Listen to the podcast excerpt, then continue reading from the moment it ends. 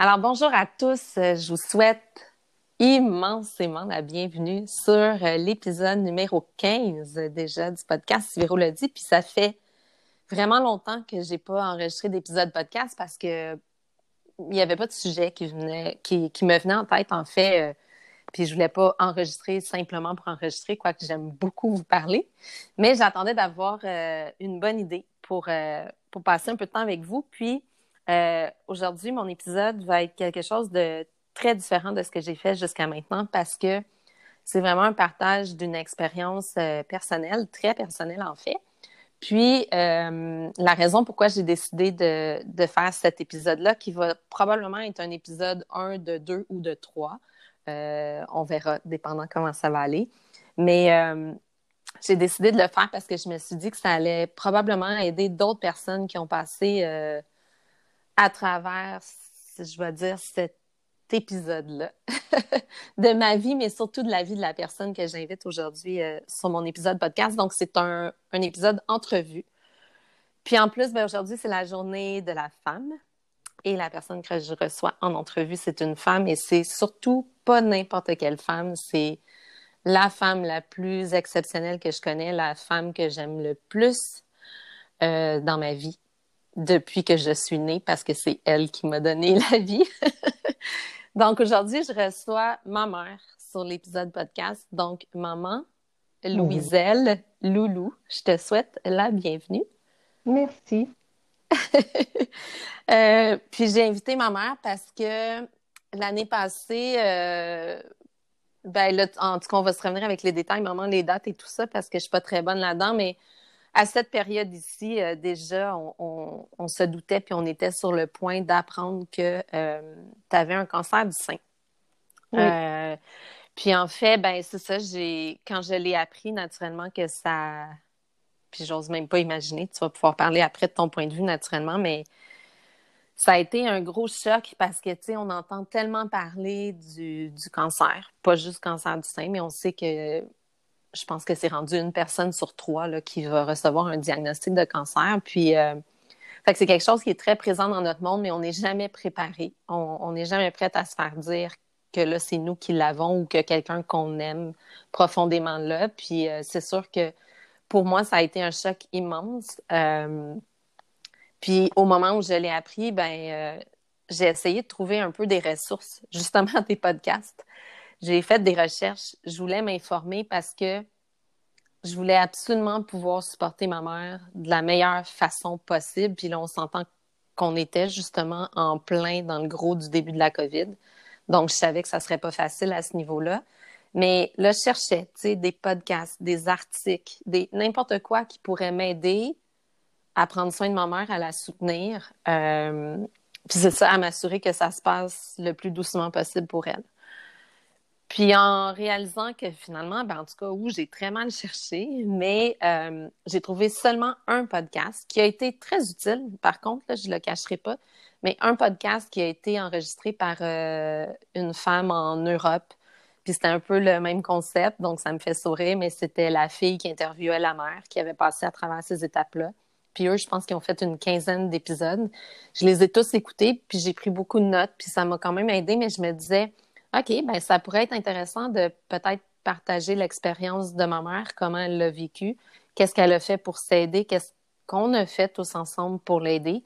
Euh, pour que si jamais ça vous arrive à vous aussi d'avoir cette nouvelle-là, que ce soit pour vous ou pour quelqu'un que vous aimez, ben vous allez peut-être être un peu apaisé par ces épisodes-là qu'on va faire ensemble. Fait que maman, un peu comme on, on s'est parlé en préparation du premier épisode, je voulais surtout que tu commences peut-être par expliquer, tu sais, toi personnellement, ça fait combien de temps euh, que tu es suivi pour tes mammographies, tout ça, parce que je pense que ça aussi, c'est important. Puis après ça, à quel moment est-ce que est-ce que là, ben, tu as appris qu'il y avait peut-être quelque chose d'anormal? Puis ça a été quoi un peu le procédé du début jusqu'à l'annonce? Fait que je te laisse nous expliquer ça. Alors, bonjour tout le monde. Euh, moi, je faisais partie du programme québécois de dépistage du cancer du sein pour les personnes de 50 ans à 69 ans. Alors, j'ai commencé à 50 ans. Ma dernière mammographie a été le 12 décembre 2019 Alors, c'était la dernière mammographie du programme. Alors, après les fêtes, on me laisse savoir que j'ai des examens complémentaires à passer.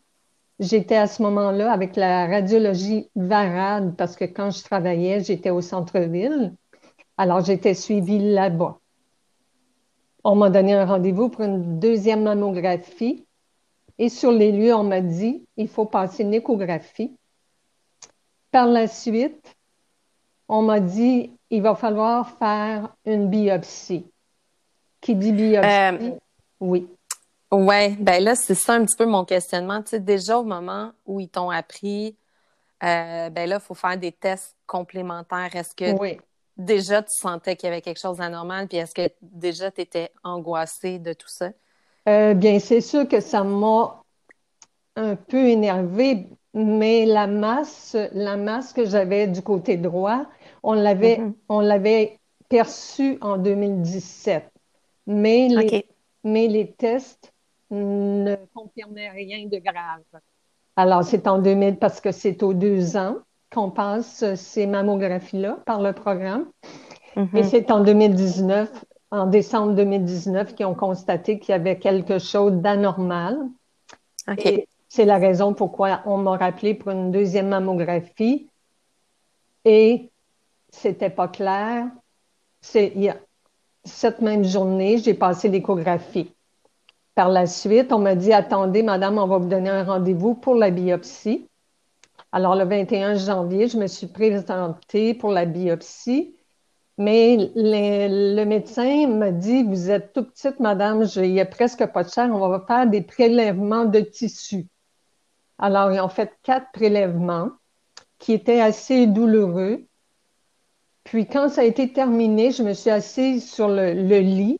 Puis là, j'ai les émotions ont monté comme si je me disais il y a quelque chose. Hmm. L'infirmière qui est venue au devant de moi me prit dans ses bras et m'a dit Madame, vous savez, vous avez 70 ans, 69 à ce moment-là. Vous ne mourrez pas de ça si jamais vous avez un cancer du sein. Ils m'ont demandé si j'étais accompagnée, mais non, j'étais toute seule. Alors, je suis sortie de là avec comme un genre d'intuition. À un moment donné, on m'appelle pour aller au CRID pour passer une biopsie parce qu'on a demandé un transfert de dossier, étant donné que moi, mon médecin de famille est ici à la clinique Hochelaga.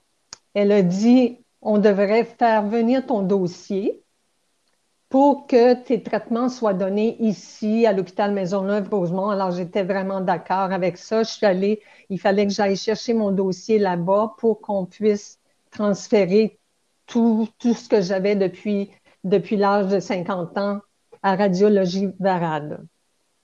OK. À ce moment-là, oui. excuse-moi. Mais là, c'est ça. Fait que là, ils t'ont dit, euh, je trouve ça beau ce que tu as dit, tu sais, que l'infirmière t'a dit, euh, inquiétez-vous pas, madame, à votre âge, si jamais il y a quoi que ce soit, vous n'allez pas en mourir. Je trouve. C'est ça. C'est quand même un, mot dur à entendre, mais au moins, ça a dû être un peu réconfortant de te faire dire ça, que si jamais, finalement, oui, il y a quelque chose, puis il y a le mot qu'on n'aime pas entendre, euh, ben, ça ferait pas en sorte que tu ferais plus partie de, de nous du monde ici. C'est ça. C'est ça. Oui. OK. Parfait. Puis après ça, ça a été combien de temps les résultats pour qu'ils t'officialisent le tout? Alors, la biopsie, je l'ai, on m'a donné rendez-vous le 24 mars. Et je me souviens que le je dis le technicien, mais je sais pas, c'est peut-être un médecin qui le passe, mais c'était tellement je lui ai dit, je ne pensais pas rire pendant une biopsie, mais il, prenait toutes leurs précautions. C'était lui et son assistante. Puis là, j'ai dit, il m'a dit, faites-vous-en pas, madame, vous n'aurez pas, parce qu'il gèle la partie, c'est vraiment bien fait. Et puis, il dit, tout ce que vous allez entendre, c'est quand je vais faire le, le clic pour aller chercher les tissus. Puis là, je lui ai dit, oui, vous êtes mieux de bien faire ça parce qu'il y a bien du monde autour de moi. Parce que tout le monde m'avait dit, tout le monde savait que j'allais passer la biopsie. Alors, tout le monde il dit, il s'est tourné. Alors, c'était, je lui disais, mes, mes deux, il dit, oui, c'est qui tout ce monde-là? J'ai dit, mes deux familles, ma fille, son mari, tout le monde, les amis autour de moi, tout ça. Alors, il a dit, ah oui, je les vois. Il a, il a comme embarqué dans mon jeu, mais ça a été une biopsie, on s'entend que c'est pas le fun à passer à cause des résultats, parce qu'on s'attend que ça, va être des résultats, euh, c'est qu'il va y avoir quelque chose. Mais, mais j'étais comme détendue avec ces deux personnes-là avec qui je passais ça. Alors ça, c'était le 24 mars. On m'a donné rendez-vous pour rencontrer le médecin pour me donner les résultats et on m'a dit, vous allez rencontrer le chirurgien oncologue qui était le 1er avril.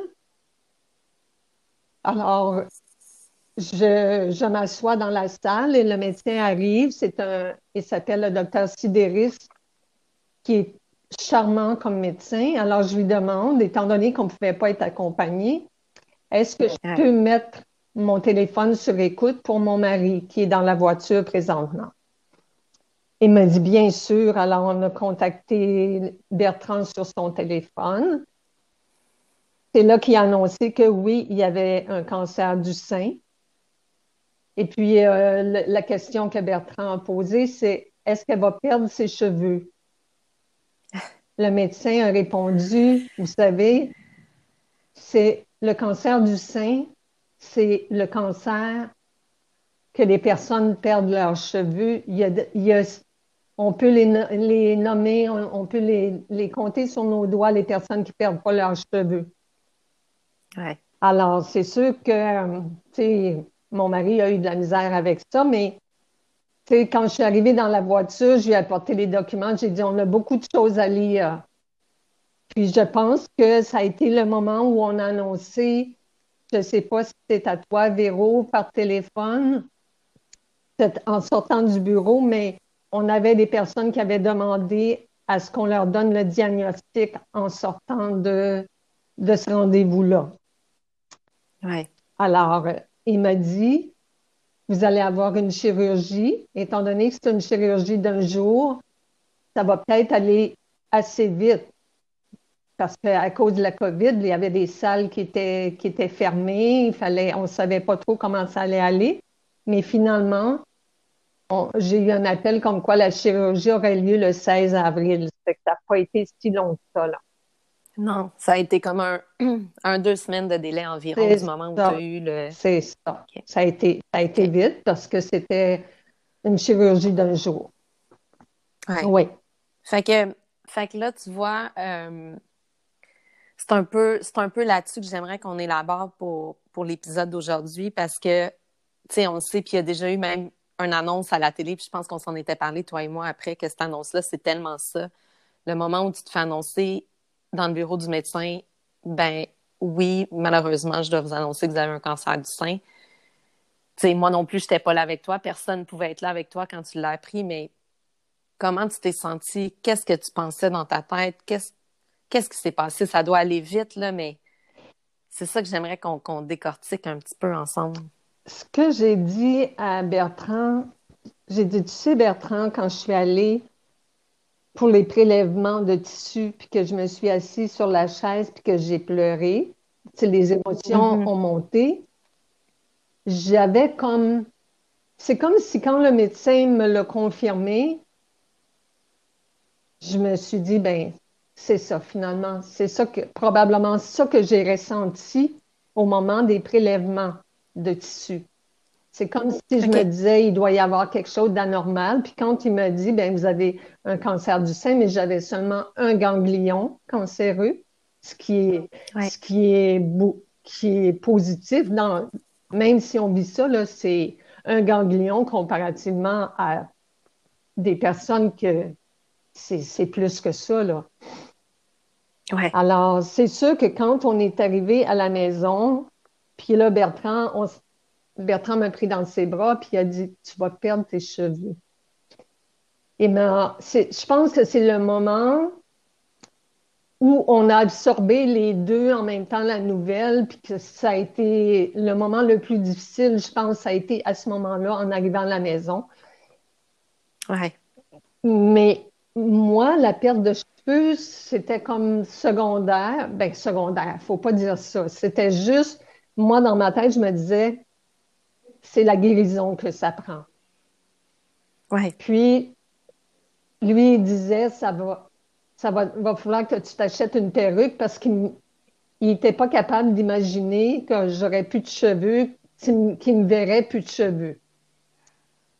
Je comprends. Alors, euh, c'est, on a été, tu sais, c'est pour dire que dans notre tête, il peut se passer des choses, mais quand ça arrive le moment, moi, j'ai déjà dit, je ne sais pas comment je réagirais si j'avais un cancer. Je pense que c'est au moment où le frère de Bertrand a eu un cancer des reins, du rein, c'est-à-dire. Mais je pense qu'au moment où ça t'arrive, euh, je sais pas, tu as peut-être la force nécessaire à ce moment-là pour passer à travers. Je le comprends, je le comprends comme ça. Mais c'est ça que je trouve qui est bien que tu expliques parce que, tu sais, puis il y a d'autres moments après là, qui sont aussi importants, tu sais, mais je veux dire, ce moment-là, euh, tu sais, chaque personne qui se fait annoncer ça doit le vivre différemment. Oui. Fait que je, trouvais ça important que tu expliques comment toi tu l'as vécu, mais je pense qu'effectivement, le fait que tu étais presque déjà préparé mentalement à ça, tu dis j'avais un pressentiment déjà qu'il y avait quelque chose d'anormal. Mm-hmm.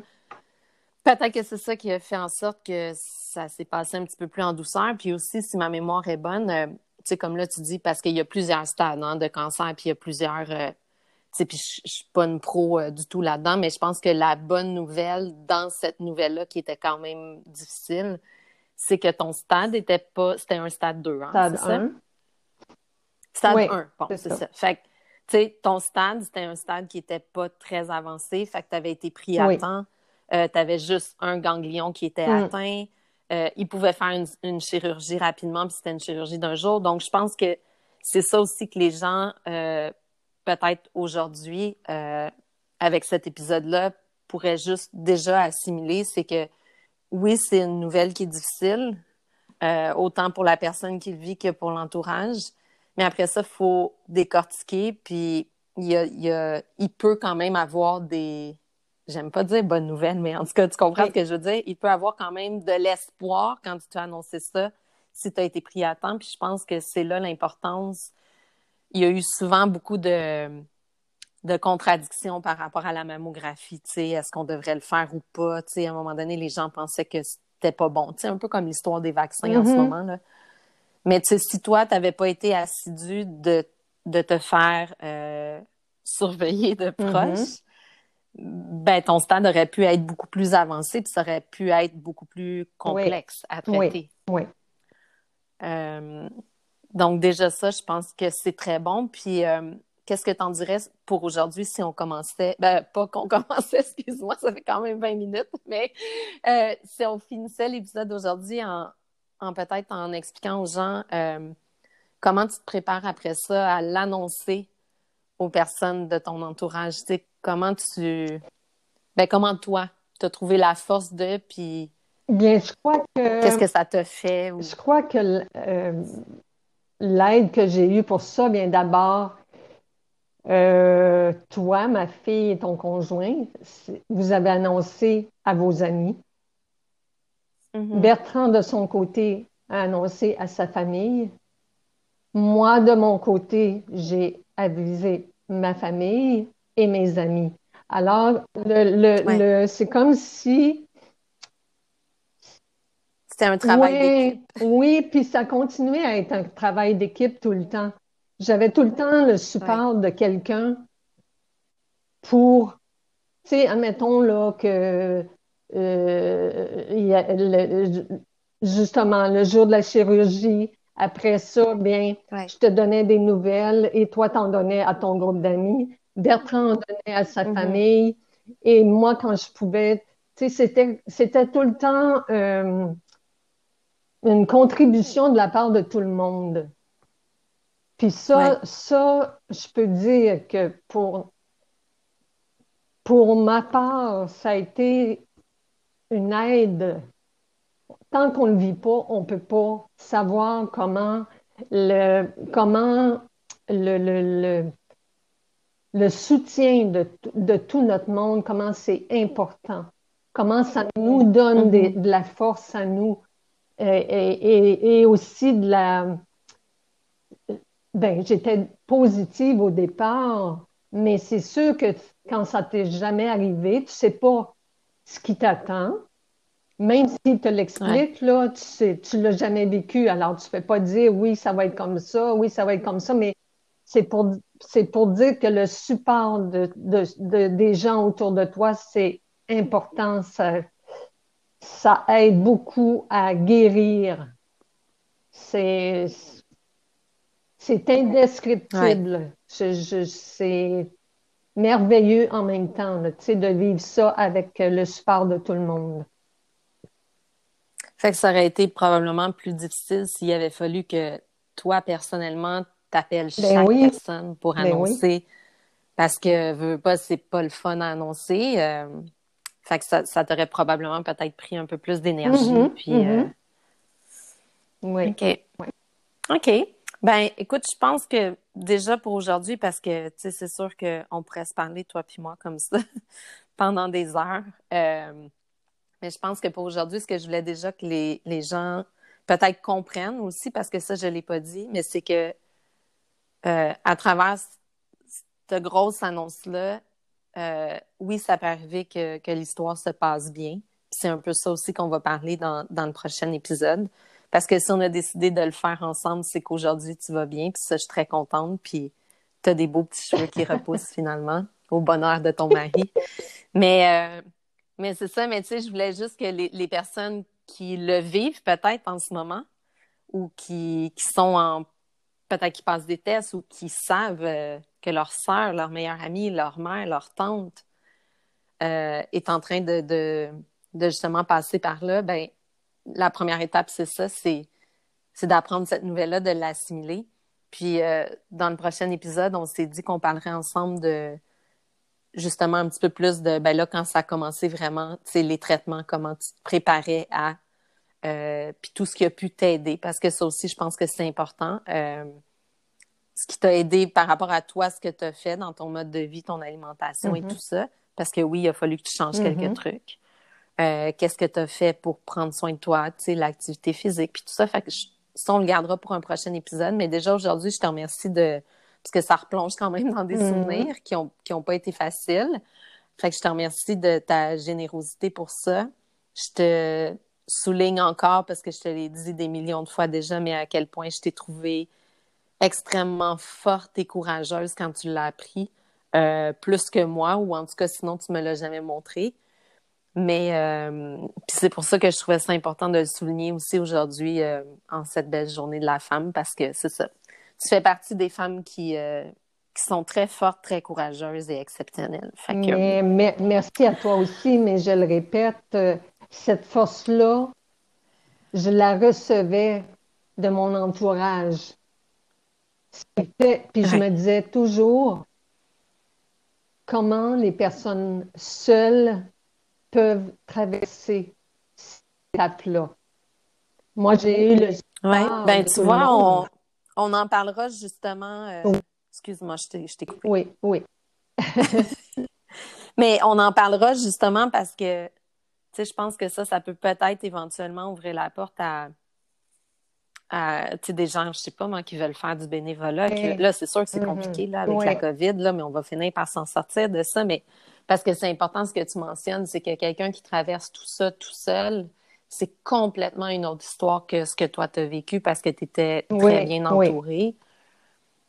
Fait qu'on on pourra en reparler aussi, mais, euh, mais c'est ça. Fait que je te remercie pour le premier mm-hmm. segment. Euh, tu as été hyper assidu, tu t'étais pris des notes euh, et tout. Fait que félicitations pour ça. Puis on va se reparler prochainement. On, on, fera la suite, puis on verra aussi la réaction des gens. Peut-être qu'à travers ça, les gens auront des questions aussi, puis je pourrais te les poser dans des prochains épisodes, puis tu pourras répondre au mieux de ce que toi tu connais. Euh, donc, sur ce, ben, euh, merci encore, puis euh, continue à bien prendre soin de toi, à sourire, puis voilà. Merci, ma fille. Moi aussi, je t'embrasse. Je t'aime. Parfait. Bye. Bye bye.